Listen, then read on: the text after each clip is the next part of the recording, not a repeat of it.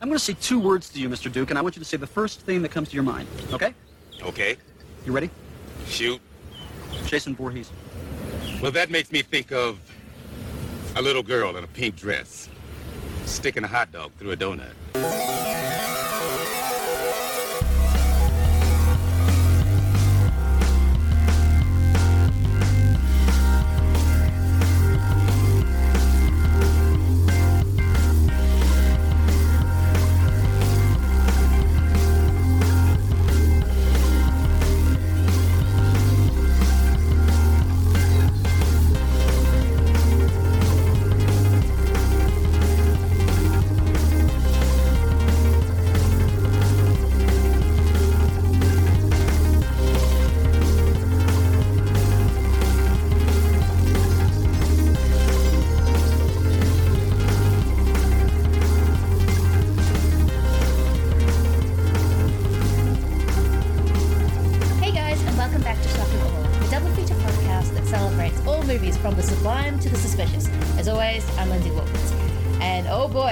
Am so looking forward to this double. This is a week of body swapping, invasions, action, sci-fi, slashes, with a big helping of a random magic knife. Uh, it is a double of Adam Marcus's Jason Goes to Hell, the final Friday. Um, so happy. And Jack Sholder's probably still hidden gem, The Hidden. And of course, here to talk to me all about hearts and worms. She is now an upcoming author of the very cool book, The Sweetest Taboo, or who what I've been just been calling Dead Kids, um, and also the co-host of the um, amazing Unsung Horrors podcast. It is, of course, Erica Shultz. Hey, how's it going? Really good. Thanks for having me back, Lindsay. Oh no, thank you for coming on. Uh, when I've been kind of wanting to talk about, especially Jason Goes to Hell for a little while. So when you sugge- suggested it, I was like, oh yeah, we have to do this. Yeah, I mean, uh, and it was one of those movies where I, I, it wasn't even my choice to rewatch it recently. I had not seen it since it came out in theater. That's how old I am. I saw it in theater, and uh, my my boyfriend wanted to watch it, and we did. And then I saw the rating on Letterboxd, and I was like, you know what? That's not fair, and I want to talk about that. So, no, it's a weird. We'll get into how people see Jason and what they want from a Jason movie and what this movie is doing. But yeah, this is actually. I, I still think it's one of the more inventive. Kind, well, it's not a Friday the Thirteenth movie. New Line didn't have the rights to the name, but Right. it, it is still uh, one of the more inventive Friday the Thirteenth movies that I think have been around. Even though it doesn't exactly give you the proper Jason killing teenagers by a lake movie. Uh, but Right. no, I'm really looking forward to it. But you have been incredibly busy. Uh, you are in the process of publishing a book, The Sweetest Taboo, which is when I heard you were doing this. I think you were talking, and uh, I was like, oh, yeah, "This this is the book that Erica was born to write." Of course, she was going to write the complete novel of dead children in movies. yeah, I mean, I can. Yeah, it's it's everyone's got their thing in movies. You know, I have a, a friend Will over in the UK, and he runs a site Chopper Fireball that's cataloging every movie that has an exploding helicopter in it, and you know that might be a little bit more palatable for most people than what I'm writing about because you know children getting killed in movies may I know it's not for everyone, but it is for some people because, you know, I'm crowdfunding for it right now and I've had a really good response so far, a lot more than I thought I was going to get. And I'm, I'm ecstatic about that. I'm like, wow, there are people out there that are as sick as I am. Thank you, everybody. no, a whole generation of kids grew up on the not the dead children, but the child endangerment movie. Uh, that was just the '80s. So Yeah. to have ch- a child in danger is a specific trope that has been in many, many movies. And some movies do go into the thing and have, oh. Okay, we're going to kill the kid on screen, we're going to kill the kid off screen, but there is going to be a death of a child, which does raise the stakes in a movie, or in some exploitations, we'll just do it to go, hey, look what we just did. Um, which are both completely valid and, and fun. But no, I I love these kind of, yeah, the exploding helicopters in a movie, the it did uh, the killing of a child. It's it is kind of what makes movies movies. So no, I'm really looking forward to this book. Um, and Thank you. just listening to you, the process of it is fantastic because you're going into some all kinds of weird corners with this by the sounds of it. Yeah, it's uh, so the book is divided into chapters by how the child was killed. So there is an animal attacks chapter, there is a supernatural chapter, there is a drownings chapter, there is a fire chapter. Um, and you know there there is some child endangerment in the book as well. There are a lot of honorable mentions because there's a lot that are just like oh that's just so good. How could you not include that even though the child didn't die? Yes. um and it you know and it spans anywhere. I think the oldest movie i found was 1914 Oh, wow. um and i have movies all the way up until december of 2022 um you know countries it's, i'm all over the place a lot from obviously a lot in you know united states but uh, hong kong and italy have quite a few in there and uh, yeah it's there's even you know and it's everything from you know classic shakespearean movies you know like Mm, yeah. Um, Shakespeare would kill a kid. yeah you've got you know Multiple. macbeth and Yeah. uh, richard iii are both in there um, and all the way to you know shot on video trash so Hmm. what other book are you going to get shakespeare and you know gone with the wind and tim ritter all in the same book and the Exactly. sweetest taboo exactly. Th- This is this is kind of what movies are meant to be. It's yeah, that's why um, I love it. Um, also, quick shout out because I kind of already had ready to had to pre. I was excited to pre-order this, and then I was looking through um, the extras, and I'm like, wait, I know that name. Um, and that is of course Vinegar Syndrome's upcoming release, Made in Hong Kong, Volume One, which you are writing an essay for one of the movies, Demon Babies, which. Uh, when I see someone I know getting doing something like this, I get very excited for them.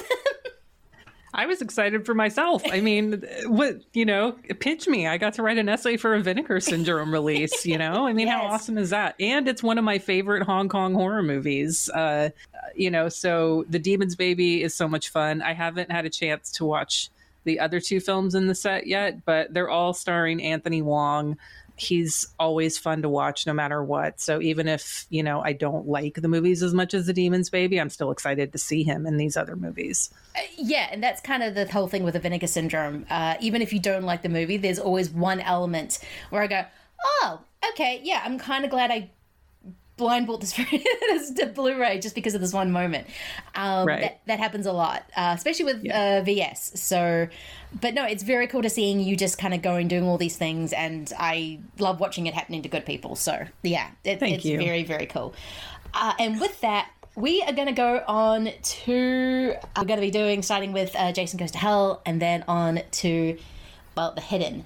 Uh, so, as I, as I always like to imagine, the curtains are opening, and uh, Erica, what do you show for a trailer for Jason Goes to Hell?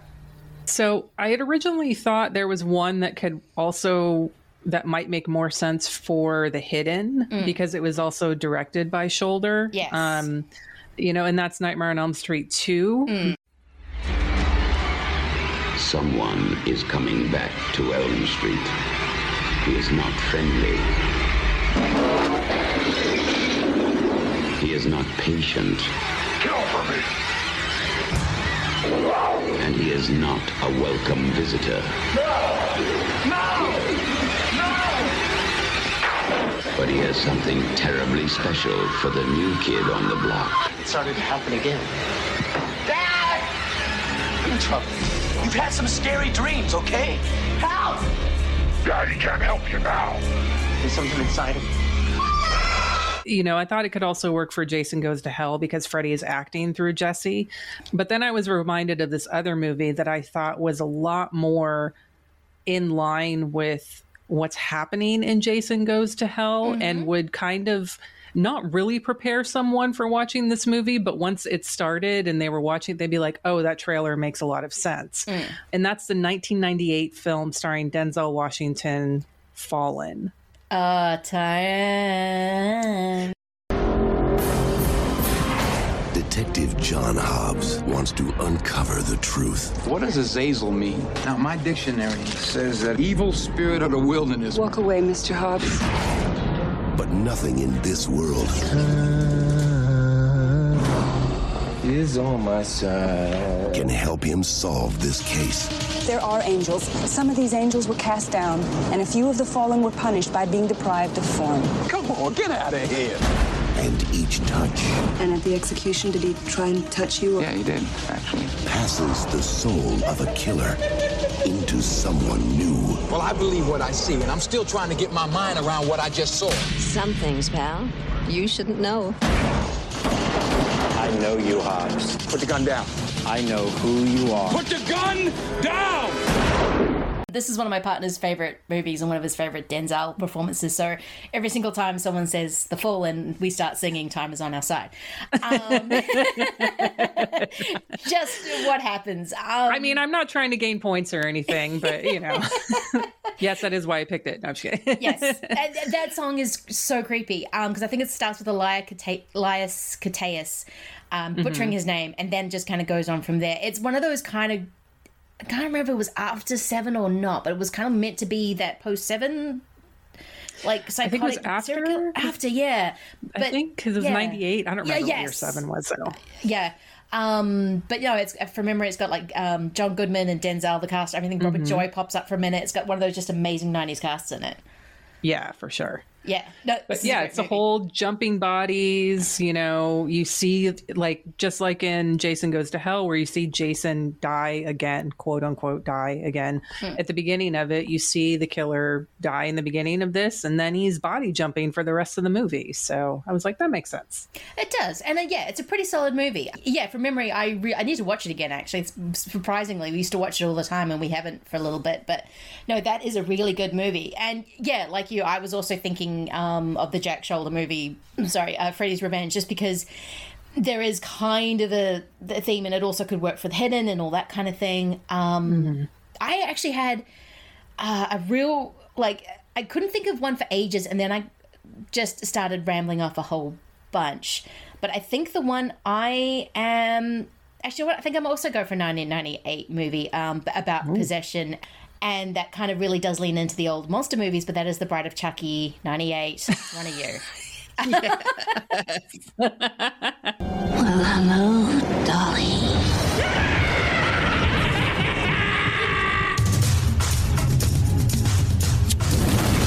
Chucky's back. But this time, there's more to fear. Because this time, he's got a playmate of his own. Bride of Chucky. What are you doing?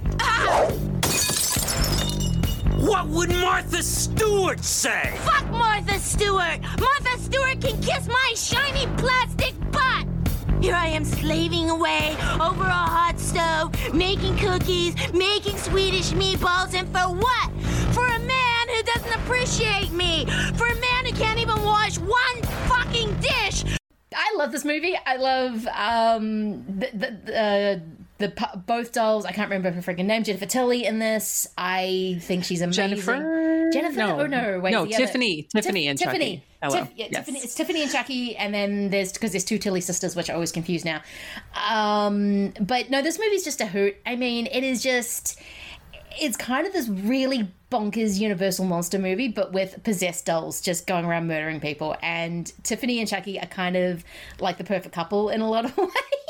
Mhm. So yeah, that is going to be my trailer. Love it. yeah, it's it's just one of those ones you just you can't stop smiling through it. So yeah, that is going to be my um my trailer and. uh, yeah, because I was also kind of thinking even um, the 2020 movie uh, Freaky with Chris Landon, which is just a straight uh, Freaky Friday swap, but Actually, it turns out Where am I? I didn't get killed. Oh my god, why do I sound like that? I woke up in the killer's body. The Blissfield Butcher strikes again. Don't freak out. Ah! You're black! I'm gay! We are so dead!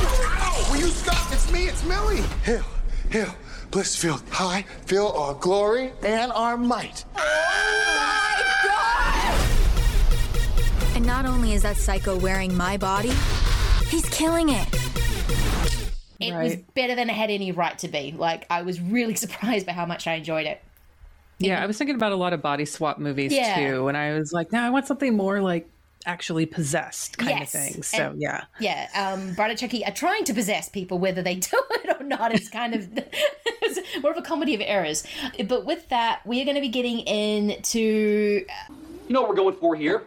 Twisted Secrets of the Voorhees House, revealed. Oh, and also, one more thing. Guess what tomorrow's headline is going to read? Body of slain Voorhees woman stolen from morgue. Well, uh, last night, I stole Diana's body and I hid it here in the closet. And then I went home and fucked her daughter. Horror has many faces. Death wears many different masks. But pure evil wears only one.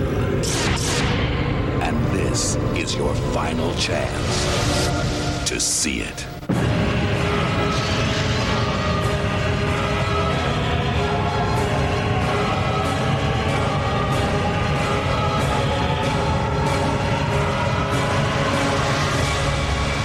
Jason Goes to Hell. The final Friday.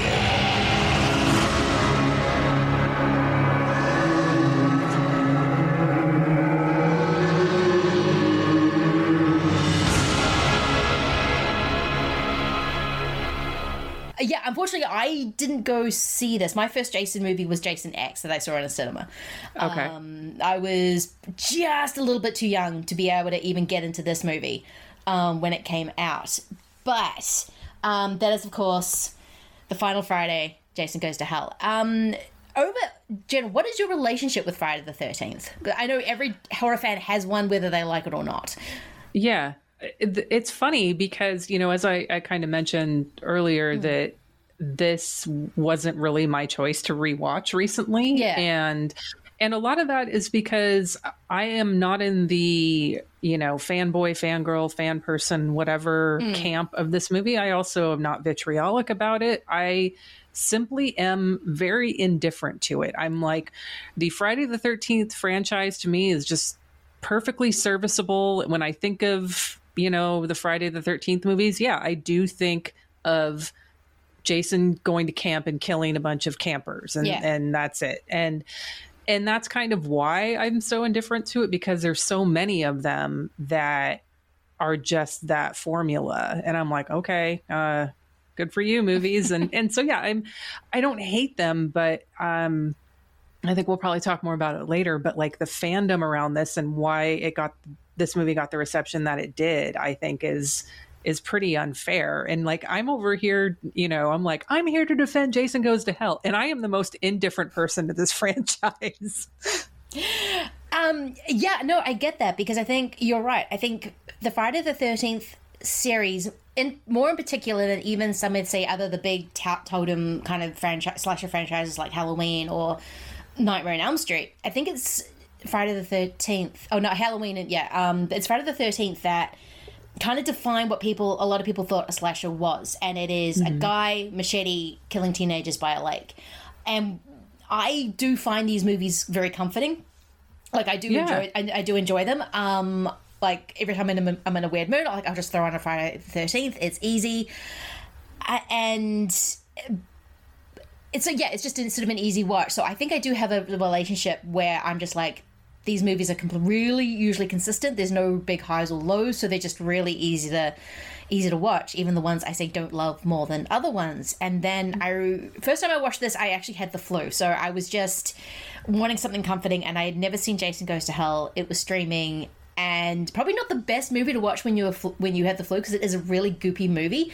Um, but I was yeah it was just I was kind of generally happily surprised with it just because it wasn't it wasn't what I was expecting. It is very much something different from what has come in previous. Yeah. And that's, you know, and that's what I think is the best thing about it because this movie is not well made No, at no, all. no. I mean, I'm not I'm not going to get on any kind of hill and defend this movie on that part of it. What I will defend is that this movie is trying something different and what it's trying to do is fun as hell. Yes.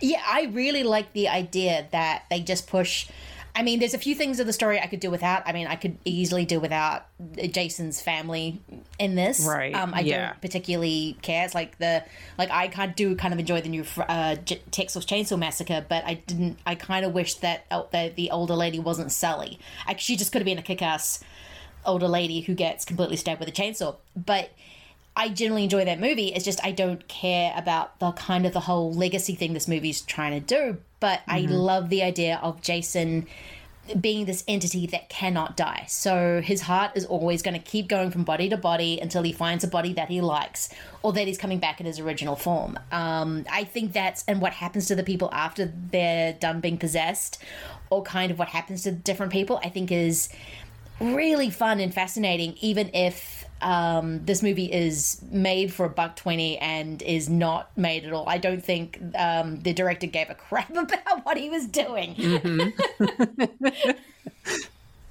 but like but you can tell that the the special effects people did Yes. because they were like look we got some money for a fucking jason movie let's have some fun and it's clear that they did it's clear that like some of the people involved with this like the the coroner the guy who first becomes possessed because he eats the black beating heart Oh, so like good. he's going for it Yeah. and you know like the the guy um oh my god the bounty hunter i can't remember his name creighton duke Creighton Duke, um played by with like- Steven Williams. Yeah, yeah like i mean I- they're going for it they're having fun with it like you know when you know you're in a dumb movie you know when you try to like take yourself too seriously it's like okay then it then it kind of loses me a little bit. But when it's like no i know i'm in a dumb movie i'm gonna have fun with it. When the effects guys are like hey we got this money let's just go for it. And and they did. And i i, I think the the gore and the goop in this is like one of the best parts of it. Yeah, because a lot of Jason movies aren't goopy; they're straight uh, slash and stabs. Now, I do Mhm. love different Jason movies. I tend to like the ones that are a little bit shaggy around the edges, like the 3D Five, because I think it's one of the sleaziest movies ever made, even though it doesn't have that much nudity. Um, I really like Jason X, just probably for nostalgia reasons, because that movie again knows it's dumb. Um, yeah it really knows it's dumb oh, it doesn't even try to hide it. Like I think this Yeah. movie with I mean, but this movie does go really hard with the special effects. And I love the scene with the sheriff who's he's passed on the heart and he just starts melting and like his jaw is mm-hmm. falling to the floor. And that stuff's really cool. It's kind of yeah, it's adding a whole bunch of nonsense to the probably to a character who doesn't need it, but the fact that I'm watching people who took time to actually try and create a melting body, I think is really cool. Yeah. Yeah. It's like you said, it's like it's different than the oh, here comes the machete and that's going to go in the forehead or that's going to cut off their head or that's going to stab them through the stomach Mm. and it's different. And that's I can always appreciate it when somebody tries tries something different. I mean, I, I think though that the 1.8 letterboxd rating comes from people who are stuck on the fact that it's not a well-made movie and it's like okay well you don't know how to you don't know how to have fun. And then there's the people who are you know huge fans of the series and are like what is this? What is this? You know that why are they messing with the lore? Why is there an evil dead thing necronomicon going on in this movie now? And i'm like because why fucking not? You're on movie number what is this nine? Nine yeah. Uh, like fucking why not that's what i say like throw everything at the throw at the throw everything at the wall and see what sticks And yeah. have fun No, they do, and even some of the performers. Like, there's a moment I there's some character beats in this movie I generally do like, um, and that's mainly between I think the guy who plays Eric, um, John Mhm. D. LeMay. Um, he's friends with one of the sheriff deputy sheriffs. And so they've got this other guy who's like, no, I'm going to get you out of this. I know you didn't kill Diane. I, I know that was, I, I believe you, even though there's no proof. And so when they're kind of fight, and when he escapes and when he sort of beats up his friend and they're just kind of fighting by the car, it's, and pointing guns at each other, it's a really kind of sweet moment. And it's kind of like, the, yeah, these two guys are having fun. So it does feel like they're, have been friends with each other, even though nothing in the script should suggest that at all because yeah no surprisingly this movie was made rushed with very little time for anyone to prepare yeah yeah it, there's no so, there's no indication that anyone took their time with anything on this except maybe the the effects people Yeah. they they you know there is some of that but yeah it's uh I mean, the movie is a mess, Oh, but yeah. Goddamn if it's not so much fun. Oh, I mean, every single time um, the magic sword comes up at the end, I'm a little disappointed, but actually kind of like, actually, why not? I mean, there is no indication in this movie that there is going. I mean, all um, uh, Creighton Duke keeps saying is that a Voorhees, only a Voorhees can kill a Voorhees. That's all he says. But there's no indication that he has this magic sword on him at all times that he's going to throw to um, the lady. Um, I can't remember her name, character name. Um, I- I- Kari Okay, Keegan. yeah. Um, I've got the the actor written down, but that is it. I But- can't remember her name either. That, Yeah. that's, that's a good thing about it, though, is because like character names are forgettable because you're just like, this movie was fun. What do you, Yes. what are the characters' name? I don't know. I don't Who know. cares? It was a fun movie. It's the blonde with the baby and the guy with the glasses. That's all you kind of need to know. right exactly. But Yeah. it's like there's no setup for this whole lore of like jason's got this family and only the family can kill him. And also if they if jason possesses a family then he can be invincible again forever. And it's like what? Like this is such nonsense. It's so ludicrous but it's like fine i'm with it. I'm going for it. Oh you got a sword now? Okay. Yeah, sure. Why get not? the sword Yeah, how does Jason come back? Because I was trying to watch it last night, going, okay, I know if someone falls through the floorboards and then Kane Hodder's Jason suddenly just jumps up again. And I don't think they explain it. I just think the house brought him back. I'm like, there's a house now? it's like, the Yeah, old like- Michael Myers house has just like been stayed there. Like, they don't they they they inex- he inexplicably just returns like Yes. after jason went to manhattan and got melted in the sewer and you know now he's back again and that, this is another thing i love about this movie is the freaking opening you know Oh, it's yes. this whole trap and it's a setup and it, it kind of they have something similar to that in jason x with like the vr game that they have in there Yeah. but this one is super fun because they set this trap for him like the FBI does to finally catch him and then they pull in this freaking airstrike to blow Jason up and I'm like that's fantastic. That's I've, you haven't seen that in a Friday the 13th movie before. Everything else is just like, oh, the final girl has to figure out how to kill Jason or uh, Yeah. whatever and it's I'm like, yeah.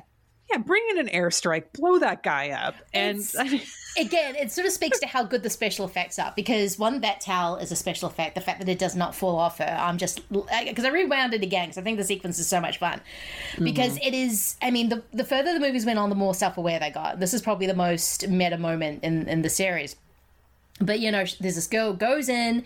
She's wearing very baggy clothes, but then all of a sudden it's the process of taking her clothes off because this is a Friday the Thirteenth movie, and boobs will summon Jason. That's always been my favorite thing. As soon as someone shows boobs, Jason's like they're like peering in the window, and the whole thing with the light, and it does every single kind of slasher gimmick, like her dropping something, bending up, looking in the mirror. That's when Jason would suddenly appear. Like it's doing all Right. those things.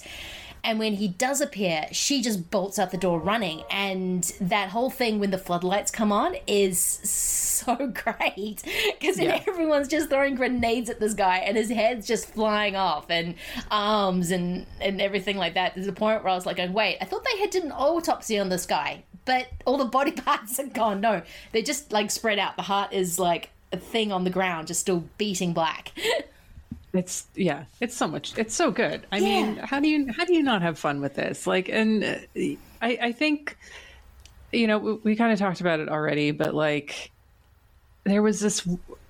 I read, you know, I went through some of the reviews. I probably shouldn't have. Like, I, you know, I do this like hate reading Mm. of reviews when I don't agree with what's happening on there, and a lot of it is, you know, griping about, well, the film's not made well. Um, but like one person who even acknowledged um, they're appreciating the attempt of doing something new and different um, was mad about changing the lore and the history of the franchise. That's what I got a lot. Yeah. yeah, and this is where the movie ultimately fails for them, kind of thing. And so it's like, you're not appealing to your fan base, blah, blah, blah. And it's like, well, that's what's wrong with movies. And this isn't even just in the 90s with Jason Goes to Hell. That's all IP now where Oh, they're they're doing this just to appeal to the fan base because it'll make money and like yeah this this movie didn't make as much money as other Jason movies it still made five times its profit though. I think it was made for like three million and made fifteen at the box office. and it so still made more than um, uh, J- uh, Jason Takes Manhattan. Um, Yeah. yeah. So, w- which I, uh, I don't know. That movie's so boring. Yet I enjoy the boat stuff. But that's just neither here or there. It is Jason on a boat, and I like the Jason on the boat. But it is, uh, yeah. But you're right because when I was going through some of the reviews, it was like, yeah, I can see they're trying to do something different, but don't mess with Jason. And as much as I love Jason, he's a guy in a hockey mask, and right. even though that is for that, it, look, I own, pre, I own all the movies. It's in some sort of format, um, and yeah, the hockey mask is iconic. But I, but I think that's for me. That's what the uh, iconic part is about him. I don't actually care if it's Jason behind the mask, and even this, when you don't have the mask, it's still Jason. It's just a different. I don't know. I think for me, I'm tied to the franchise in different ways where I can still sit back and go, oh, cool. The coroner's just like chowing down on his heart. That is awesome. Mm-hmm. And now he's going up and tying up a sheriff, and because he doesn't like kissing a mustache and beard, he's sh- giving him a shave. I think there's got these weird moments in it that just keep pulling me in. I'm like, and I'm like, oh, so Jason has a fetish. Excellent. It's, I mean, it's still Jason. It's, yeah, I, I think I'm getting mixed up with the metaphors, but um, there's a weird thing where people have to be, it's so tied to Jason Yeah. that even five, I mean, this was going back to like in the nine- mid 1980s when as soon as they had Roy, the ambulance driver, um, as Jason, everyone goes, well, it's not Mhm. Jason. I'm like, well, yeah, it was. He was wearing the hockey mask. He was killing teenagers. That's Jason. It doesn't really Right. matter who's behind the mask. Um, yeah, because I was also had I think Scream Five listed down as a, another trailer because that movie is spoilers for Scream Five, all about toxic fandom and how they want things to be a certain way. Um, and while very much appealing to Scream fans and giving them everything they want as well, it's it's very much trying to have its cake and eat it too for and have it too kind of movie. Um, Yeah. But yeah, that is every single IP, every single legacy sequel that has ever come out, horror, whatever, has to hit these beats. And if it doesn't hit those beats, people get really angry. And I think that just takes too much energy. it's just like just enjoy the movie that you either click with it or you don't. But Yeah, and that's lot of that's energy. why. Yeah, exactly. I can't. I don't have that kind of time for this. Like, I don't, and that's probably why I'm so indifferent to the series. Is because Mm. like I don't want to devote that much energy to caring what they do. Yeah. To something new. Like I care a lot about, you know, a, a good chunk of movies. I I'll be honest. Like I saw the new Halloween 2018 one. Oh, and then I didn't see uh the, the one after that. Ends. Halloween kills, Yeah. and then Halloween ends. yeah. Um, oh, yes. Yeah. Well, I did see Halloween ends because um, there's a, a kid death in that, and I had to.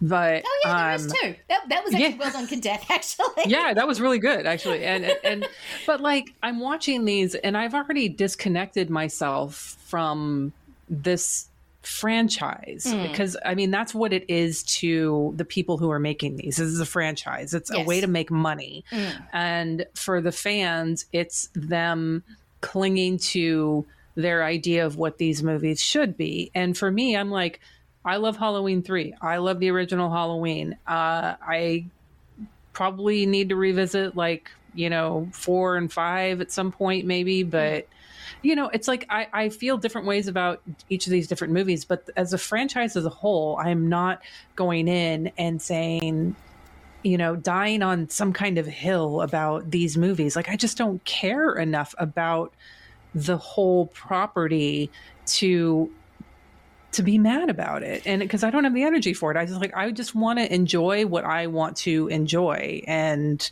i know after seeing 2018 i was like okay these aren't what i want i'm like but i have the old halloween movies and i'm fine with that and i will stick with those Exactly. No matter what they, I mean, yes, no matter what they do to a franchise, you will always have the one that you still love. That is not going away.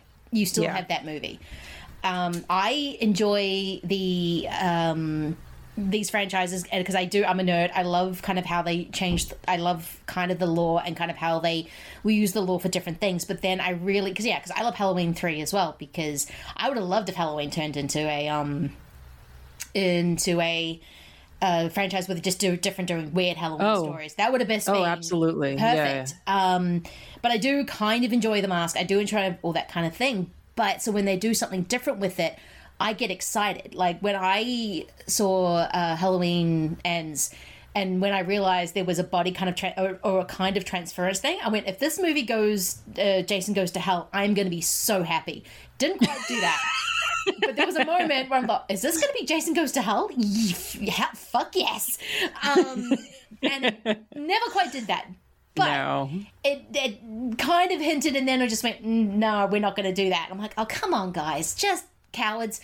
Um, but I love when they start pulling that shit because it's, yeah, it's interesting. It's different. It's going to be that weird thing in the franchise that um, people may come around to later. And I don't know if Jason Go- Goes to Hell is going to have the um, Halloween 3 or the another say another can't think of another weird because Freddy's never gone that weird um kind of thing because Halloween 3 is a better made movie. I mean, it's Tom, Tommy Lee Wallace kind of knows what Yeah. he's doing. He knows how to put a really good movie together. He knows how to pull in different references from other things to make it different.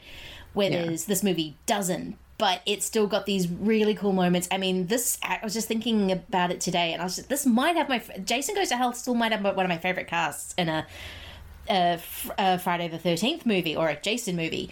Um, because you do have Steven Williams, you still have Leslie Jordan, and oh my god, I love Leslie Jordan and Rusty uh, Schwimmer, who run the diner.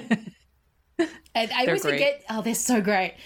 Um, and apparently, most of I was reading something that uh, interview with Rusty uh, Rusty and she said, "Yeah, all our scenes were improvised. They did not have a script." Again, I can see that. Yeah. yeah, no. So when she's pointing the gun and goes, "You will not touch that joy of light," I'm when she's talking about the baby, I'm just like Mhm. going, "I love this movie so much. I just want to have a movie with them running a diner. I can totally see you watch that." I love it. Yeah, and it just lets. I mean, of course, the most famous thing from this movie is another ad lib. It is Steven Williams going, "What do you know, uh, jo- uh, Jason? What do you think of when I say the name Jason Voorhees?" I think of a girl, a little girl in a pink dress, sticking a hot dog through a donut. Um, and I love it because it makes no sense. It makes no sense whatsoever, and it's just like. Yeah. That is awesome. I love it so much. They they kept that in the movie and it's all done with so much beautiful seriousness, but yet they know it's ridiculous. And I'm just like, yeah, can we have more of that? I love it. Yeah. 100%. Like, I mean, you know, you can't have lines like that or, you know, improvised scenes like in the diner yeah. in a movie that is, you know, a standard Friday the 13th movie. Like, this movie just let go. And Yeah. that's fun and that's fine. And, you know, people just came into this with different expectations, like they did with Halloween 3. And like you said, this is not going to have that kind of, you know, this movie is not going to have a renaissance No. like because it's not that well made but there are people who are going to maybe rewatch it and be like oh you know what um this is actually dumb and fun and that's fine um because you know and I'll, and I'll admit to this like i'm guilty of going into a movie with certain expectations Me too. um and those not being met but part of enjoying movies and is recognizing when it's not the movie that it's you like Mm. this happened really recently when i was on um when lance and i were on cult movies Yes. um, talking about Caged Heat because, like, I went into that expecting just a standard women in prison film, and it's not that at all. Nope. And I was like, oh, I don't know how I feel about this movie. Um, I'm gonna have to rewatch it again later, knowing what this is now. And so I think if people would just take that attitude more and really think about like, is it me? Is it my expectations that I had going into this? Then they would be able to appreciate things like this a little bit more. Yeah, I do the exact same thing because I know when I went in to say uh going going back to Scream, it took me a while to adjust because even though that movie's definitely doing, oh, we know what you want, we're gonna do what you want. That's Yeah. fine. And then it has this other element of trying to actually we're gonna be doing something else a little bit different. Um and I had to go, oh, okay, right, I need to just reset my expectations because this is not Wes Craven directing Scream. This is something else completely. And I think that movie, I think that still movie tries to do the okay, we're gonna have a, have our cake and eat it too. But I think again, you do that when you have a certain expectation of walking in. to something that you think you know what something is. And I think the slasher franchises do this. There are definitely other franchises. The big one I'm not going to mention because I just don't want to get into it. But I think with slasher movies, I think there's a certain expectation because people love these monsters, and if they don't do what you they want you to do, it's like, oh, it's not the monster. Like, no, the monster is a blank slate. It is a mask. It is even Freddy as a burnt faced. It's kind of still a mask.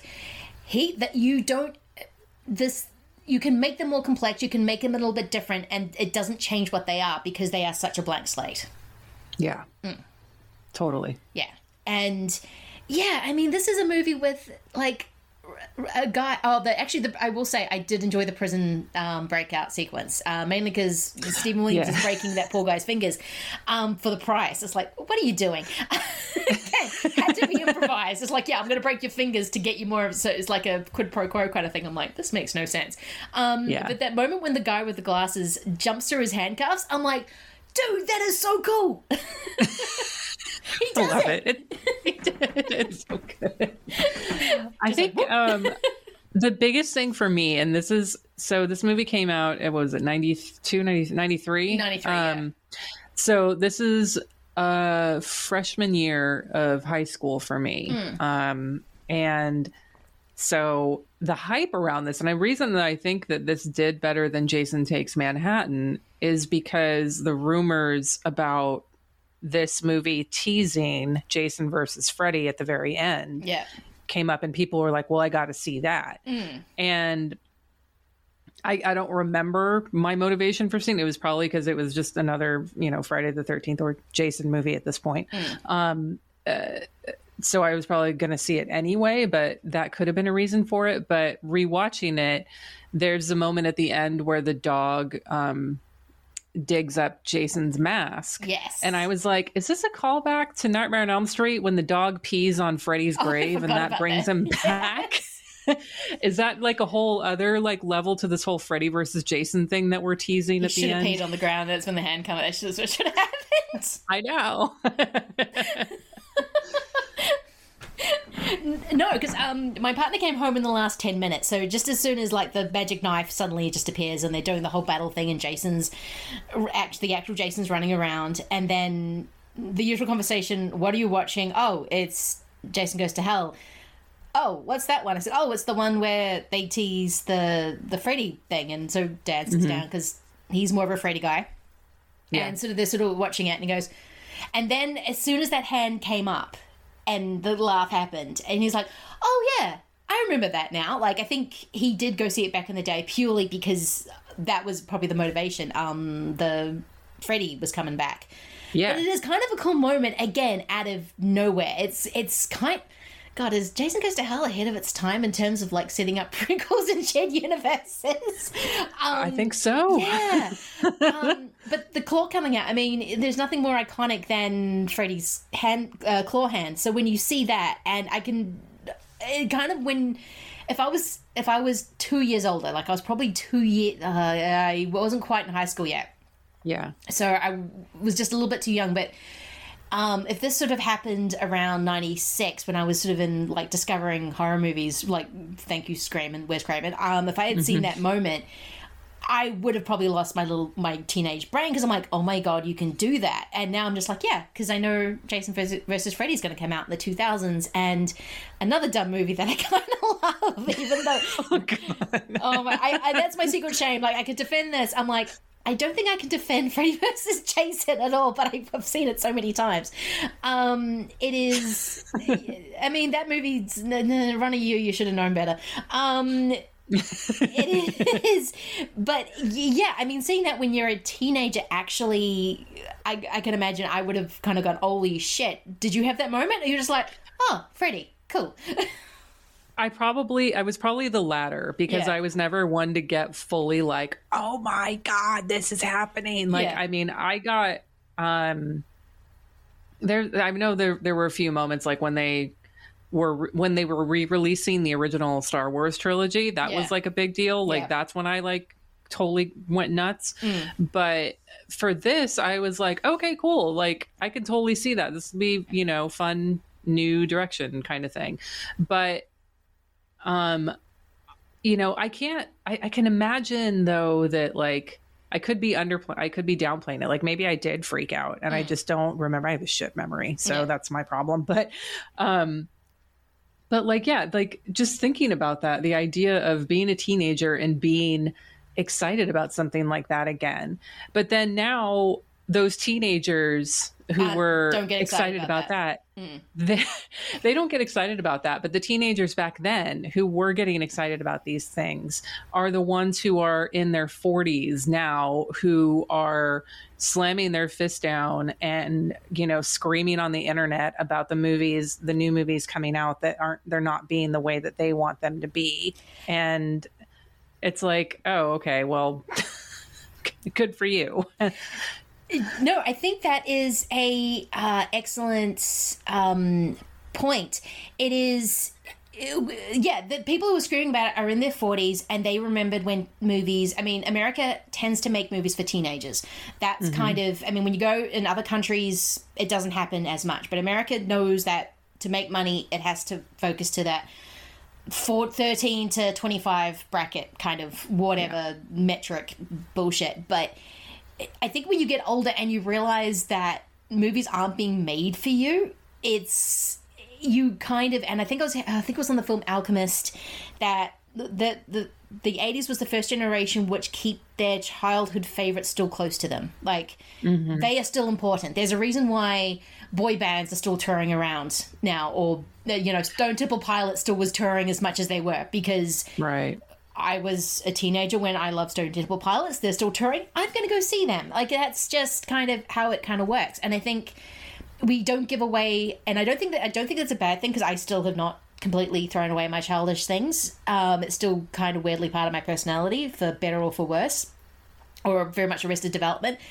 But yeah, when you realize you're watching new movies and they're not made for you, I think that can make people very angry. And it's like, no, they weren't. Okay, yeah, I do. I think the director had an absolute contempt for Jason. Y- yes. Do I still think Yeah. it's a fun movie? yes, because of it.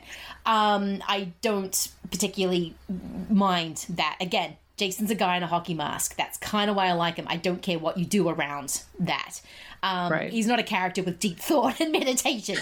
Um, but it is, yeah, and it's just this kind of weird notion of adults being annoyed that movies aren't being made for them anymore, so they can't just go in and go, "Oh, I'm going to enjoy it for these other reasons." Like this wasn't what I was like when I was 15. I'm like, no, because the world isn't like what it was when you were 15. It's changed. yeah, exactly. Like just enjoy, you know, just just let it go. Like I mean, you can have your, you know, if you you have those movies that came out when you were younger Mm. and you can what you know you you can't watch things through the same lens that you watched them through 20 30 years ago No. i mean it's just that's not who you are anymore and some people are mistaking that behavior with nostalgia and i'm like no nostalgia is looking at something with fondness and you're being toxic about it Exactly.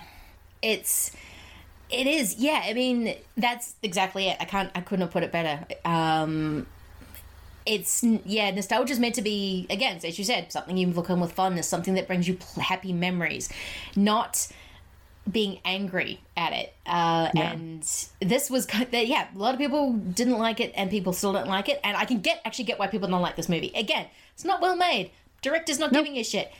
Um, some of the performances pretty questionable, forgettable. Kind I don't remember anyone's name in this, um, but I do remember um, a guy, uh, the coroner, tying up a guy in leather to shave his face. I remember a sheriff melting to the floor after Jason's heart leaves him.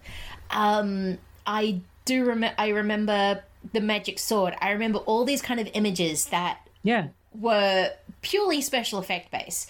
Or, you know, the guy leaping through his handcuffs. Again, a special effect. Um, because he could actually do that and did. It's just like he probably was screwing around on set and went, wait, you can do that? Oh, you were so doing that. that is awesome. Um, it's just those kind of things. And sometimes that can make a movie enjoyable. It that if you enjoy that stuff, that doesn't make a movie bad or good or whatever. It just means you enjoy it. And I always have a good time with Jason Goes to Hell. Yeah, I hope more people will give it another chance and just like let go and be like, you know what? I'm just I understand this is not well made, Mhm. but I'm going to appreciate what is good about it, and that it's a fun movie. It's dumb. It's just dumb fun, and like let go. Not all movies have to be well made. No, like just yeah, you sometimes have to go down to a level of the movie. And this Yes. is what Jason Goes to Hell is. I love that opening scene. I not gonna lie, I rewinded it again because I think it's just I think it's that fun. Uh, I I love just the fact that this was all like a trap to finally try and kill this motherfucker. I love the fact that it's got like a, a sleazy of the line. Um, I stole her body, hid it in the house, went home and fucked her daughter. Like that is that is a brilliant horror line I've heard um, yeah, this movie is quotable. It's fun. It's you're just giggling away with it, and that's yeah, that is good enough. Uh, anything else you want to say about the uh, Jason Goes to Hell before we move on? No, I just you know, like I like I mentioned, I just hope people will give it a rewatch chance for those people who are looking at like, why are they talking about this movie? That's one of the worst ones. I'm like, really? Is it? Is it? Is it though? Really? I, don't, I don't know. I kind of like my Jason's bad. yeah. Like, I I like no, I like two only because it's not the hockey mask. It's the bad kid. So it, to me, it's not Jason. like it's just Mhm. like just normal slasher. Four, I could take or leave. Like, and I understand that's actually one of the best, well made, like. Friday the Thirteenth movies, but I'm just like, do I? And I don't want a good Jason movie.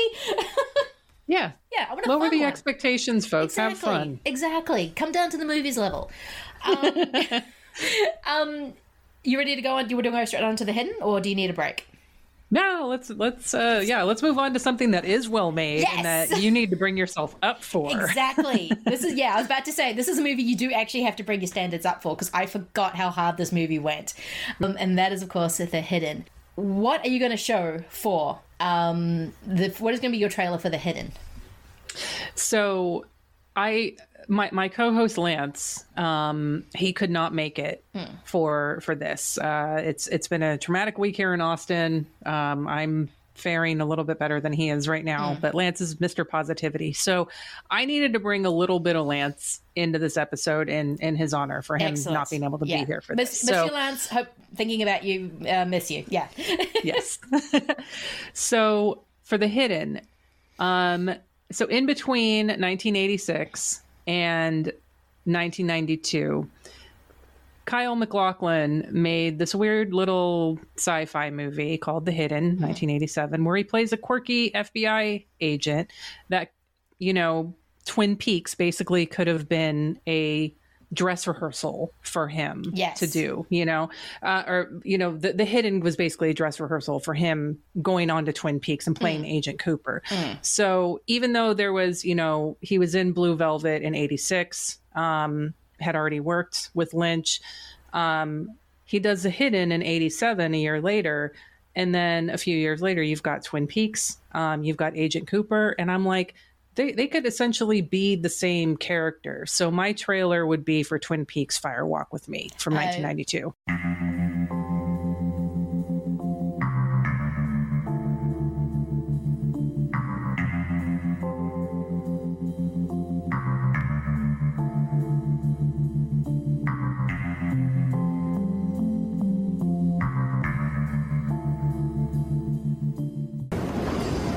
You know, this is, excuse me, a damn fine cup of coffee. My secret diary. That page is missing. There is no other person who could have known where it was. Did Bobby give you this? Or is there someone new? Your Laura disappeared. It's just me now. She's dead. Plastic. You made me write it all down. Don't do that. She doesn't like that. How do you know what she likes? I was so hoping you would choose that. uh, yeah, because you can see already see the mannerisms of Agent Cooper. I mean, Agent Cooper's a little bit more happy, like you know, this Yeah. cup of coffee. Um, Mhm. he, he enjoys his job a little bit more, enjoys life a little bit more. but it's the same performance, which I love. I mean, David uh, David Lynch loved choosing weird actors from different kind of things that he loved over time. And yeah, you're right. He already worked with Carl MacLachlan, so that was kind of a given. But yeah, it's a dry Yeah. run, and it's perfect. yeah and i like and i think too that even if you thought about it in terms of what if this is a shared universe mm-hmm. and because at the end of the hidden i know we're jumping ahead here but because of at the end of the hidden the way where what ends up happening with kyle maclachlan's character or his spirit mm. You know he is happier now at the end. He and so that could be agent cooper at the end. And so um i think you could also like in addition to just playing the fire walk with me trailer you could even just do like a best of agent cooper clip show like all his little happy moment lines and stuff like that just like a, a full let's go kyle maclachlan all in Yes. as a pre as a trailer pre-show yeah, because he does make a lot of this this movie. Yes, I think this movie is more competent. I think it is better acted. I think it is more streamlined. But I think it's Kyle's performance Mhm. that really kind of gives this movie its very sad heart to it. That a movie like this shouldn't has no right to have, if, if that makes sense. I mean, this is a new oh line yeah kind of let's do a sci-fi, let's get it out there, and then you get Carl MacLachlan going in there being a weird alien because he is a weird alien, and yeah, and then he goes on to be an, another FBI agent. uh, Same wait, because uh, Twin Peaks is set in uh, Upper West Coast, isn't it? Is that what? Yeah it's yeah yeah, it's- he's pacific Seattle. northwest yeah Yeah, he's from Seattle. So that you know, it is Agent Cooper. um because yeah, in honor of Austin and also the Alamo Drafthouse and I and because you did a mashup on our previous episode with Best in Show and uh Cujo, I Mhm. decided to do a mashup as well. Ooh, So I'm I'm, yes, so I'm going to do a mashup of 1988's John Carpenter's They Live with Philip Kaufman's 1978 Invasion of the Body Snatchers.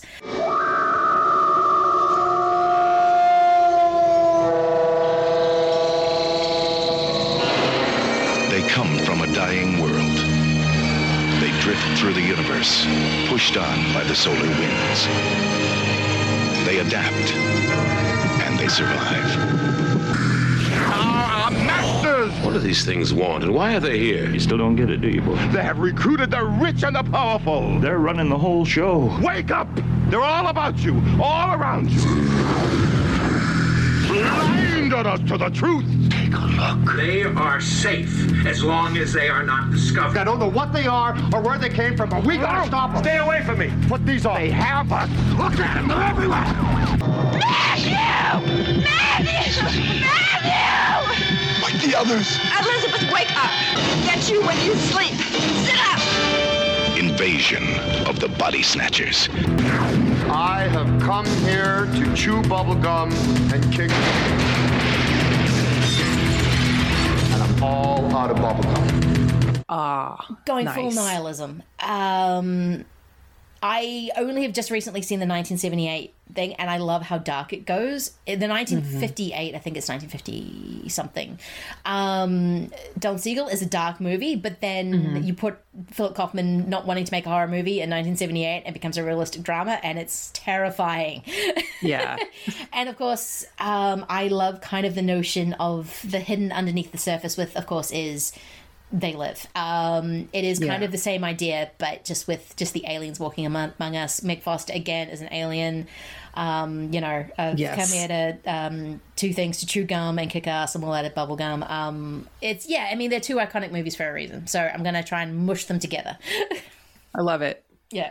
I love both of those movies. I think those mashed together is like would be perfect for something. If this were screening at Alamo, then that would totally like this actually the last time I watched it before I rewatched it for for this with I watched it with a commentary, but so um AGFA, American Genre Film Archive, um during Fantastic Fest in September during one day they were doing secret screenings all day. So it was like secret screening one two three four etc Yeah. and i only went to like two of them. Um because i was still i was scheduled to watch other things but one of the secret screenings i went to was the hidden it was their 35 millimeter print Oh wow. um, and the director Jack Sholder was there in attendance, and uh, so yeah, I'm like, if they would have played, you know, a mashup of those two movies, like in a, in a tra- in its own like trailer, Mm. um, and some like little Agent Cooper, I would have been like, "We're watching The Hidden." Yes.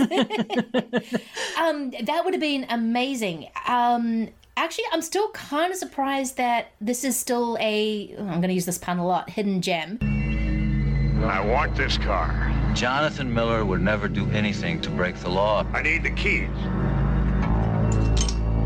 Thank you. Bye. He is a very fine, very honest gentleman.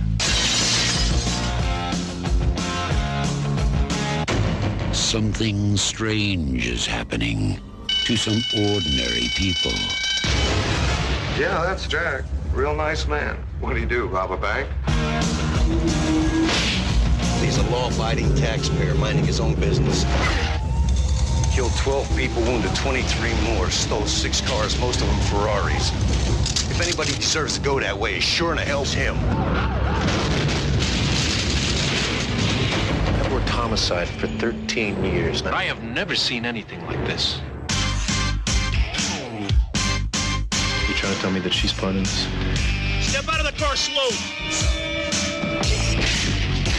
I want answers, and I want them now. Explanation won't help you. because it is one of those movies that is such a genre mashup. It is really well done. Jack Sholder's really good at action, um, Mhm. and it just goes. The cast is fantastic, and it just goes harder than I think this movie again has any right to. I mean, it is a very simple body snatcher alien invasion movie um, that somehow sneaks in horror, slasher, sci-fi, action, and everything else. And it's less than ninety. I think. Oh no, just over ninety minutes. And yeah, it's kind of one of those movies that is almost like a handshake of like, oh, have you seen the hidden? Yeah, I've seen the hidden. Okay, you know, like that's kind of Yes. what this movie feels like.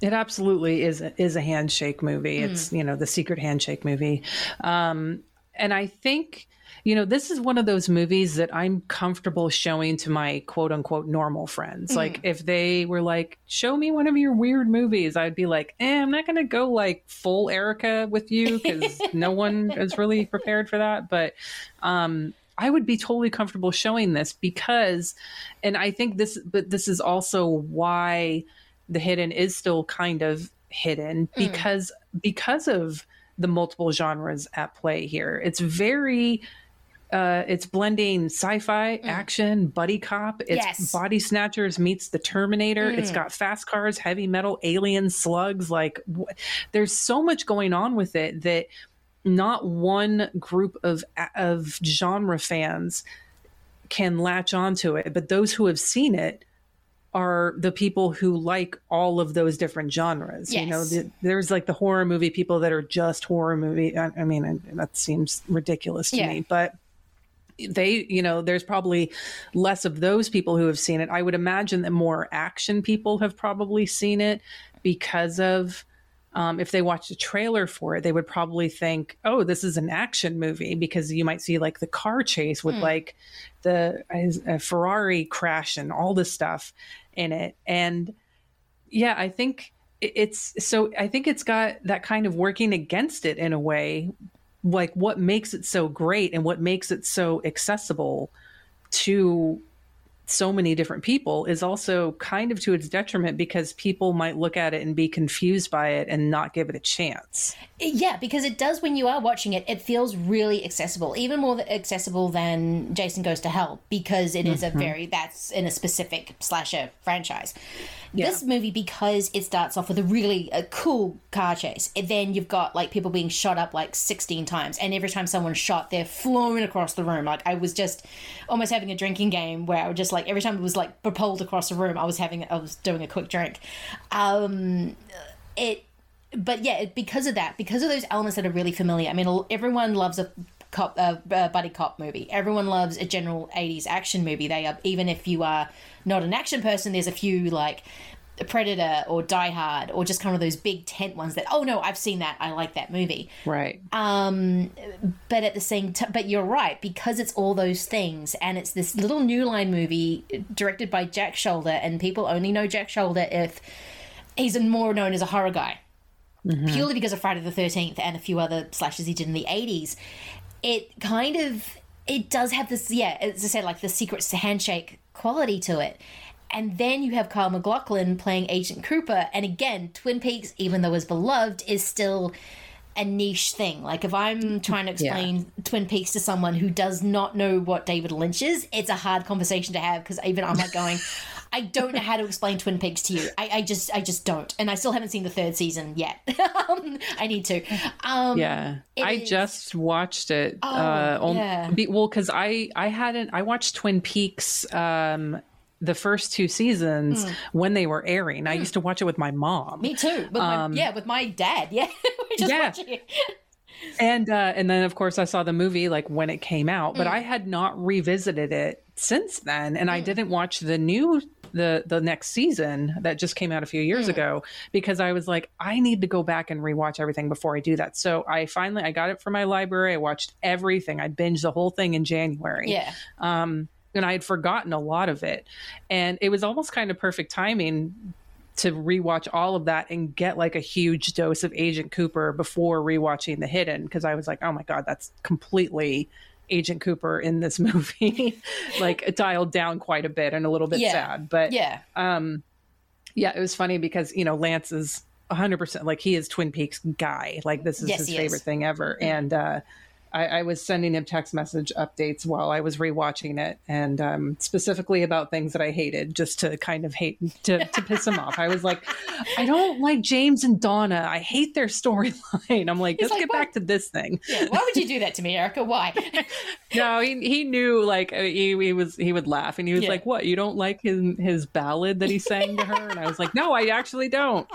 so. uh, it's um yeah, because I remember when I was said I watched it as a kid when it was sort of first on. It wasn't like sitting it every down and watching it each week. It was just like I'd watch it occasionally, and I still yeah. think the first season of Twin Peaks is, except for uh, no, actually no, I like Elephant Man and a few other things, but it's one of the most accessible things David Lynch has made. And again, I still yeah. don't know how to explain to someone who's never seen Twin Peaks what is Twin Peaks. I'm like, I don't know.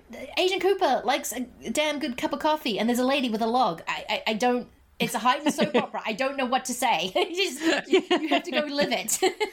yes, you um, absolutely do. yes, um, and it took ages to see Fire Walk with Me, and I still think that's one of David Lynch's scariest movies. I still love the fact yeah. that he hates horror and that he makes those movies. I know. Um, it's uh, I love David Lynch. Um, and. Yeah, and this because and because of that, even though this movie has nothing to do with um, Twin Peaks, I still bring Twin Peaks into it, and in, because mm-hmm. of that, I think I make it stranger for myself, especially say Michael Nouri's character, who is playing the straight man. Like he's just a normal LA '80s cop. You know, yep. that's what he does, and now he's come face to face with Agent Cooper, who is an alien, and it, I like do like it takes him a while to accept what's happening. Like as soon as he clicks, he's accepted it, but the whole conversation when Kyle MacLachlan just like let says, "Look, I'm an alien. I've been chasing this other alien. He killed my partner and my my family." I'm very sad. That is the truth. And then he just locks him up. And it's not till yeah. his friend just comes in and starts killing everyone. And he's like, oh, wait. Yeah, now it's clicking together. And this, the, the things are weird for a reason. Yeah, it's like you don't get when Agent Cooper shows up to Twin Peaks, you know, the sheriff they they already have their own sort of experience with what's going on in the forest. And so he's like yeah i'm aware that shit's weird here. Yeah. Um so he buys into whatever cooper says to him. Not the case here in the hidden at all. Like it takes some time before they get on the same page. And one of the things that sholder talked about in the commentary was you know there's a moment when he finally lets lets him out of prison. And up until that point, you can kind of notice that Kyle MacLachlan's character is always kind of leading the way. Like he's always a few steps ahead of him, like physically walking ahead of him. Yeah. But then when they leave the prison and he's finally like, okay, I believe you. You're an alien. We're chasing an alien. Let's do this. They're walking side by side. So um, it takes him a while to get there. But like, it's not frustrating anyway because you know as an audience member, you kind of have to be like, "What? That's uh, ridiculous." So we are that cop as well, where we're like, "Yeah, an alien is like you know body jumping and that sort of thing." Even though you see it really early on, like I was kind of Mhm. because you see the alien jump from one body to another in the hospital actually pretty early on, and then it takes Yeah. Uncle Nori a little bit of time to figure out. I've forgotten how long it takes in the movie till he goes, "Oh right, okay, aliens, right, I'm on it. Yes. Let's let's let's go for this." I actually forgot Right. how long it actually took, but I actually like that um, length. I think it works for the movie because. Why would anyone believe it? Like, go back to Yeah. Twin Peaks. Yeah, everyone knows that ta- Twin Peaks is weird. There's weird stuff in the forest. Everyone's kind of aware of the weirdness of this town.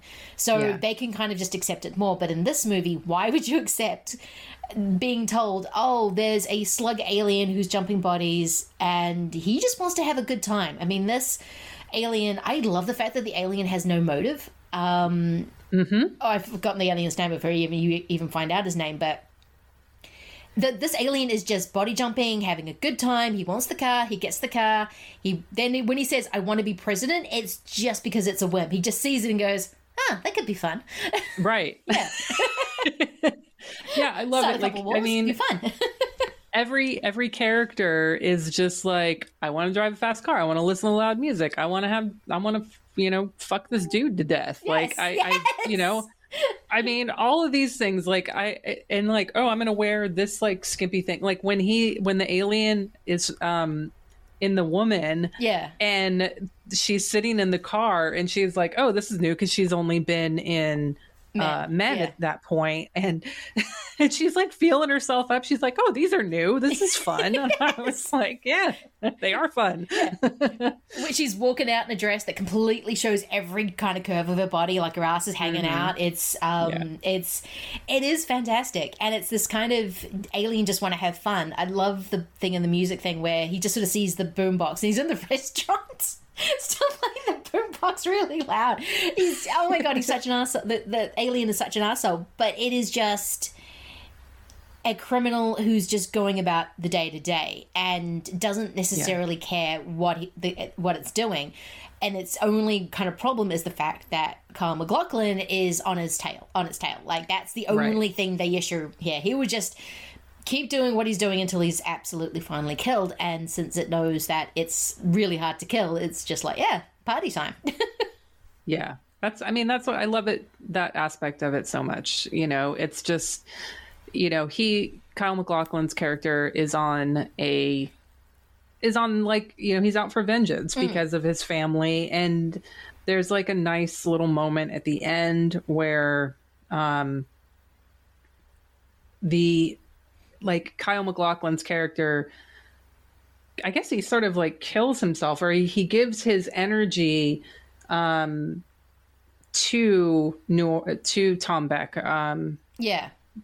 to uh, Nouri's character is Mm. it Tom Beck I think I yeah think it's Tom Beck, yeah. um because Tom Beck has been shot and he's not going to make it and Mm. he was like well I can put my soul into him and live through him. And so it's kind of like a win-win. Like the little girl the daughter of um Tom Beck you know Tom Beck's daughter Mm. she knows that something's weird with with Gallagher with Kyle MacLachlan's Yeah. character. So she knows like when her dad is not her dad anymore but she doesn't seem upset about it. But it also does seem kind of like a win-win because it's like well kyle maclachlan now has or gallagher has a uh character or has a has a family now Yeah. and uh beck is not going to be in a coma and probably die so there's that Uh, Yeah, it's a kind of a sweet moment because one thing I was a bit wigged out by is when Beck and his wife are reading their daughter a bedtime story, and then Carl MacLachlan just walks into the room. It feels uh, very invasive. yeah Like I'm not a parent. I'm not in any way, shape, or form a parent type person. But even I was like going, "Ooh, boundaries," um, because Yeah. it's just such a private moment. But it's because, but it works really perfectly for his character because this is a this is a entity that lost its family. It's it's Right. not a he's he's drawn to it because it's something that he's lost. And it's his look on his face is so sad. It is Mhm. so beautifully poignant and I, I think Kyle MacLachlan doesn't always get to show that kind of range because he's agent he's forever now agent cooper so i think well i've Right. listened to interviews when he says when he talks about season three and he gets to play dougie and he's so happy that he gets to be dougie because he's not agent cooper yes you can kind of sense that i got to be dougie and I'm like, I, I need to watch this to know what Dougie is because I still don't know what Dougie is. But Kyle MacLachlan Yeah. is very happy to be Dougie. yes it's it's a whole other it's yeah it's a whole other thing it's very different it's not uh it's not gallagher in the hidden it is not Yeah. agent cooper it's just this whole this whole other thing so Yeah. i uh, dougie Yeah.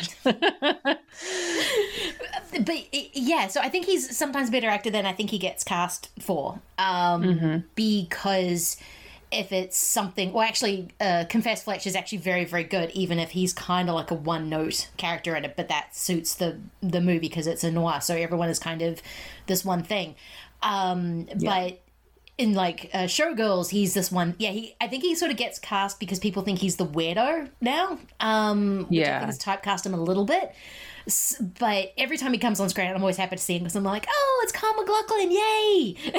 yeah he always delivers He i mean even if like you, even if you're automatically seeing him and you see agent cooper like you can still i mean well i can't in the hidden very much but i'm No. trying as much as i can to, to separate it He's so Cooper, it's sorry. hard to it is he's cooper i can't help it but you know it's it's funny too because um you know you've got he comes in and he's like i'm an fbi agent and you're like yeah like like cooper it's it's yet it's him and then you also have that in jason goes to hell where like the fbi are chasing after jason and so there's another connection between that film as well yes. No, I think uh, Jason Goes to Hell is the perfect schlocky midnight movie to The Hidden.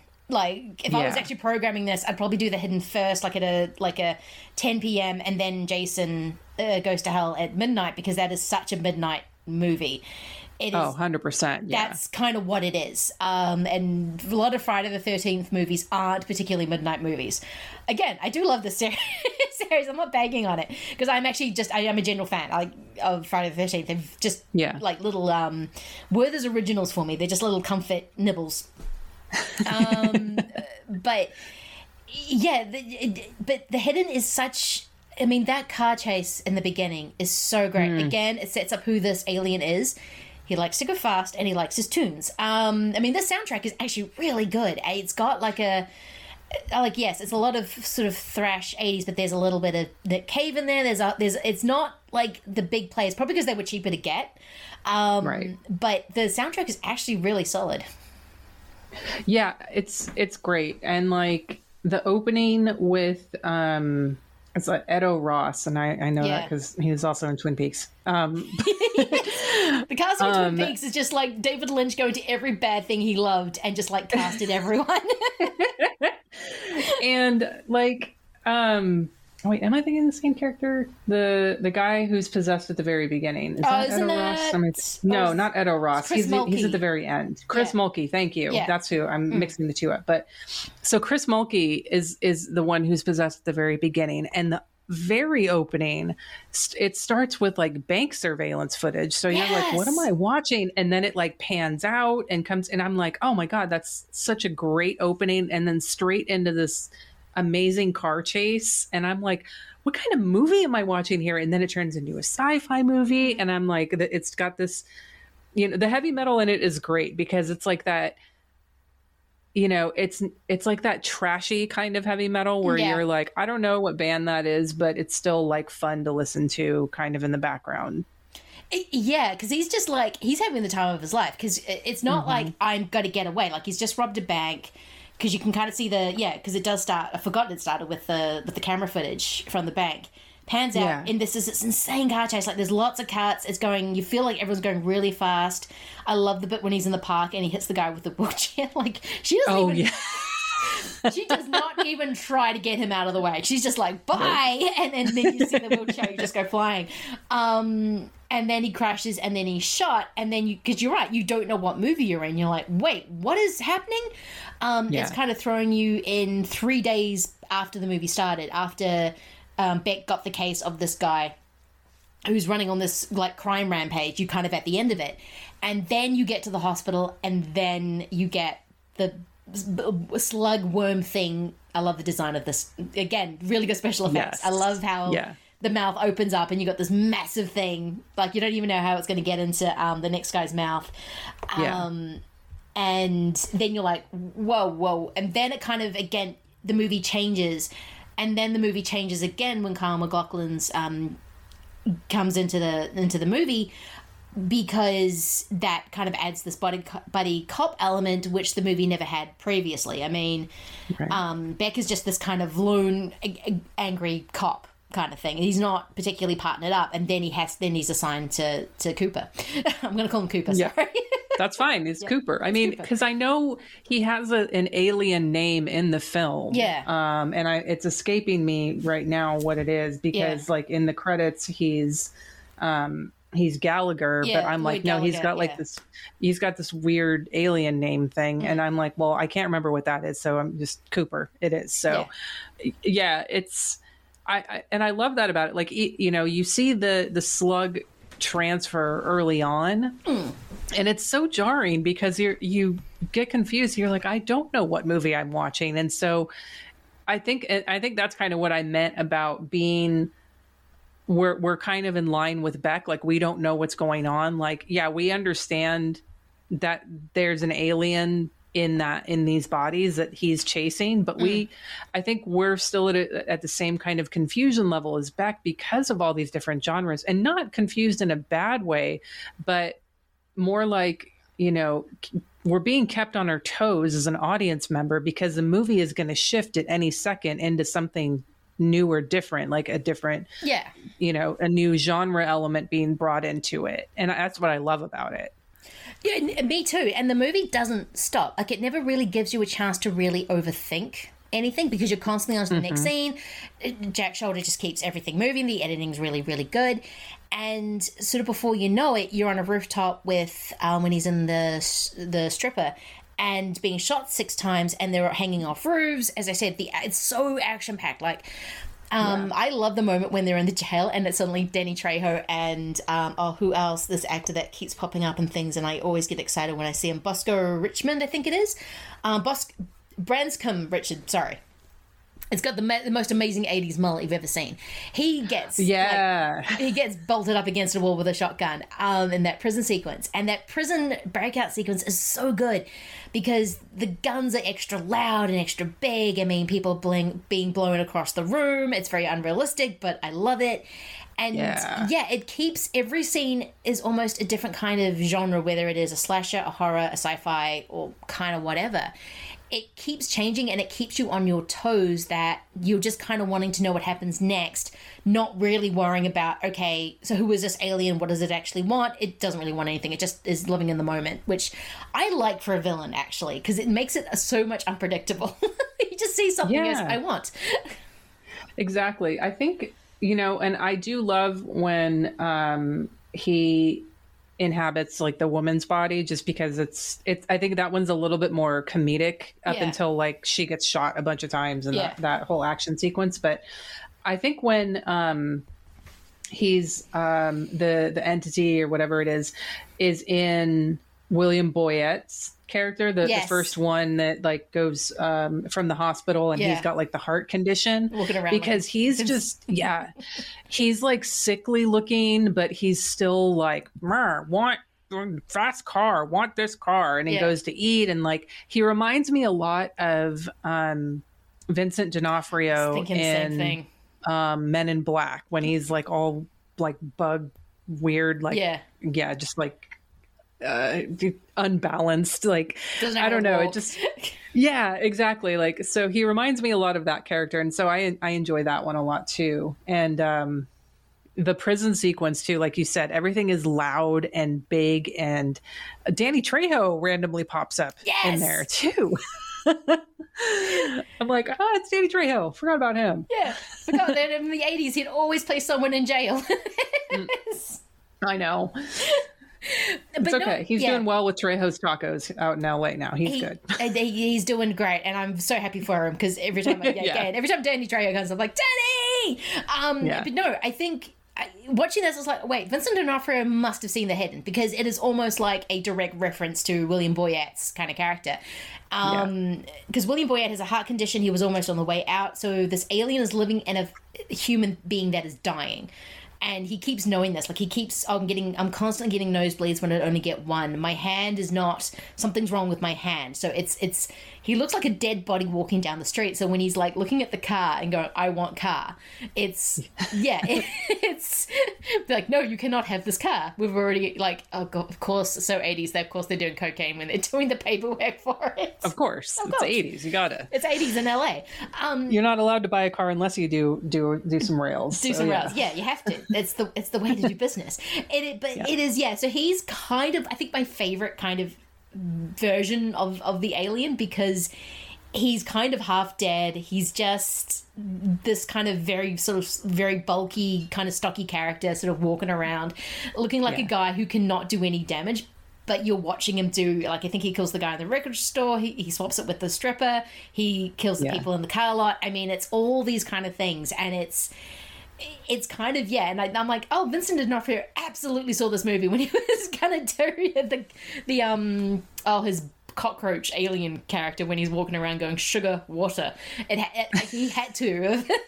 yeah totally i think my my second favorite iteration of the hidden is the dog because Yes! it's just like it's so cute like so one of the things the i guess like the the quirk Mm. of the the alien so that you know as an audience member like oh the aliens in that Yeah. body is like the sticking the tongue out or like Mm. kind of licking the lips a little bit and the only reason that they um the director whoever decided that would be the quirk is because that was the only thing they could get the dog to do that the humans could do which i think is adorable yeah, it is absolutely because you see him, and of course, it always goes a close up on their eyes.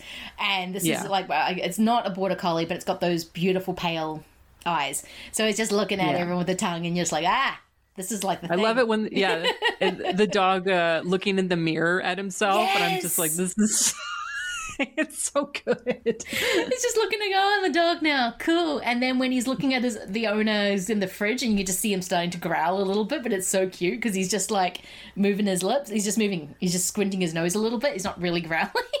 yeah oh it's so good Oh, so yeah, it's just it's great. It's it's great dog acting in the sense that it's just the dog being the dog, except when he's like, okay, stand there, look in the mirror, and the dog's purpose like going, what? okay, I'm standing still. Um, but yeah, the fact that the dog's looking at himself, I forgot about that. But when he's staring himself in the mirror is so great. yeah highlight of the film It is highlight of the film. Dog just staring at himself in a mirror, and the alien's just like going, "Ah, I'm a dog. Cool." Yeah. Um. it, but yeah, it's kind of one of those great things, like the thing did. Of course, the thing is not as good as the thing because nothing is as good as the thing. But it kind of realizes that there are certain ways to shoot certain things that have that you so you kind of get the sense of who it is like when the dog is in the thing the camera's very low down on the dog's level. And the dog's just Right. walking around and you're like that is an evil dog. Do not go near it. Like that's the only Mhm. dog in a movie i've gone mm, don't trust. Mm, no not a good boy. Um, Yeah. but in this one you're like oh he's a good boy. Um, but jack sholder's doing slightly a similar thing. Um, but i love when the dog's staring at gallagher oh my god yeah It's so great. And he's looking around, can't see, and the dog's just like, I see you. um, it's yeah, it's not a movie. It's uh, it's a movie that's having fun with itself. Like, yeah, Jason Goes to Hell knows it's dumb. It's just doing what it's doing. It's improvised. There's no plan. It's just whatever. This is kind of very well constructed, but it's having fun, which I think Jack Sholder did in a lot of his movies. Okay, he famously didn't realize when he was making it that Freddy's um, uh, Freddy's Revenge was um, a very queer movie when he was making it. Um, Okay, whatever. But that movie's still having a lot of fun, especially when the gym coach dies with all the balls. It's still like a really fun sequence. Yes. Um, when the bird explodes and, and you know that kind of thing. Um, Yeah. And same with um, Alone in the Dark. I think it is, Mhm, with Jack yeah. Palance. Yeah. Uh, and that movie again is having fun with itself with the knife sticking out of the bed and this movie's doing the same thing it's not goofing on itself but it's just having a good time and it kind of endears you to the movie a lot more because you can have fun with this movie. You and you're just looking forward to seeing what's the next set piece, what's going to happen next, that kind of thing.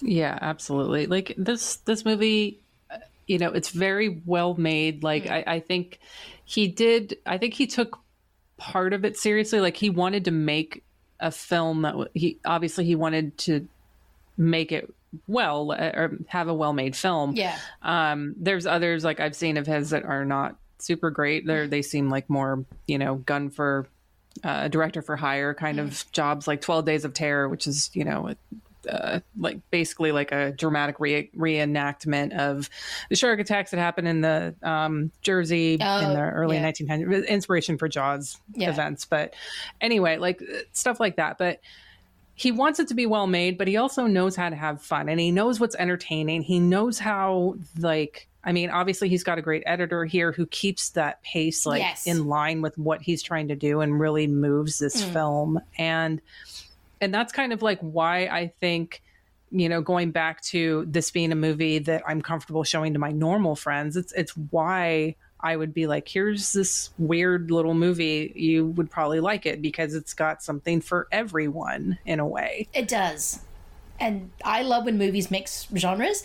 I love it when they can play with different elements and that when a movie knows how to play with different elements, which again, I think the editing is one of the strongest. Um, that and Carl MacLachlan's performance. Because, yeah, this movie does Mhm. have a heart and it's Carl MacLachlan's character. Um, Even though he's making a very similar sad face, there's a way he moves his eyes that is so alien. Like his reactions are not normal right and but the you he is able to convey the sense that he's not human and that he's a very sad not human. Like there's actual emotion in there. So when he does give himself up at the end to go into beck it's kind of like almost like a self-sacrifice in a way. As much as it is for him because he's going to have a family he's kind of going to be able to live a life that he's going to get his life back. But at the same time it feels like almost like a self-sacrifice. It's a it's a yeah and it's only because of his performance that he's able to convey convey that. So yeah it's i don't know if this movie would be as good if without maclachlan because i think he's the one who's able to bring the depth of of character because this um but it's what that extra thing that movie needs to go oh this again it's really accessible one because it's got all these genres that people can go oh i like that i like that i like that but also it's got MacLachlan giving a grounded performance, so you've got something to root for. Not necessarily like, but you go, okay, I'm actually following MacLachlan, not um, Beck. Um, yeah which is kind of a really interesting way because usually you are with the cop. I mean, he's the human, you should be relating to him more, but you're actually relating to the alien more, which I think is really cool. Yeah, I think yeah, he MacLachlan really elevates this from a good movie to a great movie. You know, Yes. ev- everything that is has Sholder has done here is entertaining and well made. It's a good movie, but then you throw in MacLachlan and it's like, no, this movie is this movie's a banger. Like this is great. Yes. Um, and I also want to say you can tell this is a New Line movie because Lin Shay turns up at the end. Of course, yes. Can't have a new line movie without her. Exactly. Um, it's when she, I, I always forget, like, I'm like, oh, this is how I know it's New Line. Lin Shay's here. Excellent. I mean, to be fair, my brother owned a studio. I'd be in every second one as well. So, or Yeah. doing something on set. Um, but it is, yeah, she's always great, even though she's, like, just there. But I'm just like, yeah, it's Lin Shay. yeah it's just nice to see a familiar face because you know Exactly. you, you know you know you're watching a new line movie and you're like oh look there's lin shay it's Yeah. kind of like the where's waldo of new line movies Exactly. Um, but no, I kind of forget how much I do like the, the things that New Line was putting out because it did have that kind of similar, yeah, we're going to make this genre, we want people to enjoy it, and if we get to make something good, then that's just the added bonus. Like, I'm not saying New Line was pumping out masterpieces left, right, and center because they were definitely not. But I Right. always like it how it was the little studio that could for quite a while, and this is kind of one of the examples of that. yeah absolutely yeah. Um, anything else about The Hidden you want to say? Because, yeah, it's such a good movie. um you know something i didn't notice and i think because uh, I, I don't know like it subliminally maybe i picked Yeah. up on it when the last time i watched it um back in september but when i rewatched it uh, a couple weeks ago uh, with the commentary Mm. the um, sholder had commented that the production designer made a very specific choice to have green everywhere in this movie. So, like the cop station, like all the walls are painted green, and Kyle MacLachlan is constantly wearing green, and like because it's an uncomfortable color. Um, so like the production designer was like i don't want any blue. I don't want anyone to feel comfortable watching this movie. Like people need to be like uneasy watching this. And i thought that was an interesting choice. And i, I guess i never really um outwardly noticed it until he pointed it out and then once he said that i saw green everywhere and i was like holy shit there is green everywhere in this movie That is no. Yeah, I'm kind of from yeah. So the prison's definitely like a lighter green. Yeah, there is. Mhm. There, oh, the shit, there is a lot of green. Yeah, which is really a cool concept because you have fun with it. But yeah, you're right. You're not ever relaxed in it. Yeah. Yeah. I was like, was it just for like little green men little thing Yeah. what they were doing? Was like, oh, here's a little alien, here's a little in joke. Everything's going to be green because we're referencing little green men. But I think it was the production designer specifically said an uncomfortable color. And I was like, well, yeah, it's not an attractive green. So No, and that's kind of what I love about production design is that they will think about those kind of things. It's like you may not notice it, but we want to create a mood, and this is how we're going Yeah. to do it. And we just, yeah, I don't want any blue. I don't want anything comforting because blue is a very comforting color. Um, Mhm. Yeah, no, that man, this movie's cool. yeah. Love little details like that. Yeah. this is kind of yeah, when everyone's kind of working together it's kind of like the collaboration of a movie. Like it's not just Jack Sholder. It's it's just all these little pieces that come together and it's sometimes things you won't notice and that is Mhm. very very cool. No. Um Yeah. No, The Hidden is absolutely a fantastic movie and it's kind of a movie that gets better every single time you watch it. Like I think every single time I'm just going to watch more, I'm going to notice more, and I'm going to appreciate everything more about it. Like, this is only the second time I've seen it, so um, this is a movie that I know I'm going to go keep going back to every five years and go, oh yeah, Hidden's a really good movie, isn't it? Yeah. The same. Yeah. This is one where I'm sure next time I've got a friend who asks, like, oh, let's watch something. I'll be like, hidden. Here we go. Unless it's like this year. I probably don't want to rewatch it so No. soon, but you know, I've got plenty of other options. But yeah. And no, it's one of it. those yeah, it's one of those great weird movies that you can just show to someone without them going, "Why are you showing me this?" Which might be Jason Goes to Hell. If someone goes, "Oh, I'm going to show you Jason Goes to Hell," I'm going to be really careful because people may not be ready for what's about to happen. Nope. it's like I am very very sorry. Uh, no, I'll show you the hidden. It's a much easier movie to get into, and you'll probably enjoy it more.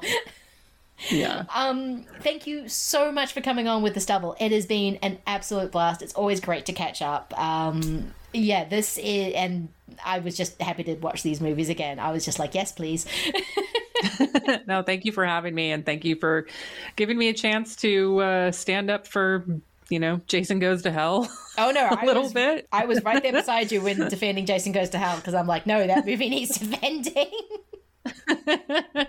maybe by you know maybe soon we'll see that um letterboxd rating you know eke past 2.0 Yes. we'll see we'll see. People are mildly tolerant of it now. yeah um, before we go, please tell people where they can find your good work.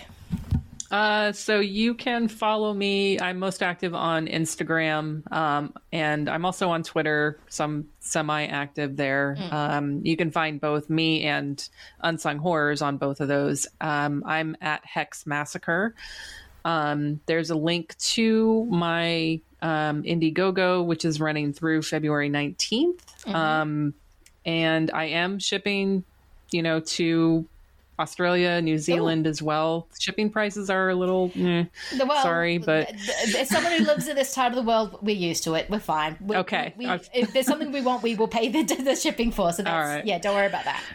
okay. Well, I felt bad just putting adding it there. I was like, I'm sorry, that's how much it costs, though. But That does how uh, much it costs. Believe me, it's yeah. Uh, yeah, it's live through February 19th. It's the sweetest taboo and unapologetic guide to child kills in film. Um, the link to the Indiegogos on my Instagram and Twitter page. You can check it out, watch the trailer for it, see if it's your vibe. Um, it's not just, you know, obviously all the movies in there have a child kill in it, but it also serves as a decent film reference book, I think. Um, so yeah, that's where you can find me. And uh, yeah, all the you can follow. But I, oh, I'm on Letterboxd too. Um, Hex Massacre as well. Uh, yeah, please uh, give her a follow. Please check out her Indiegogo. Uh, this book sounds amazing.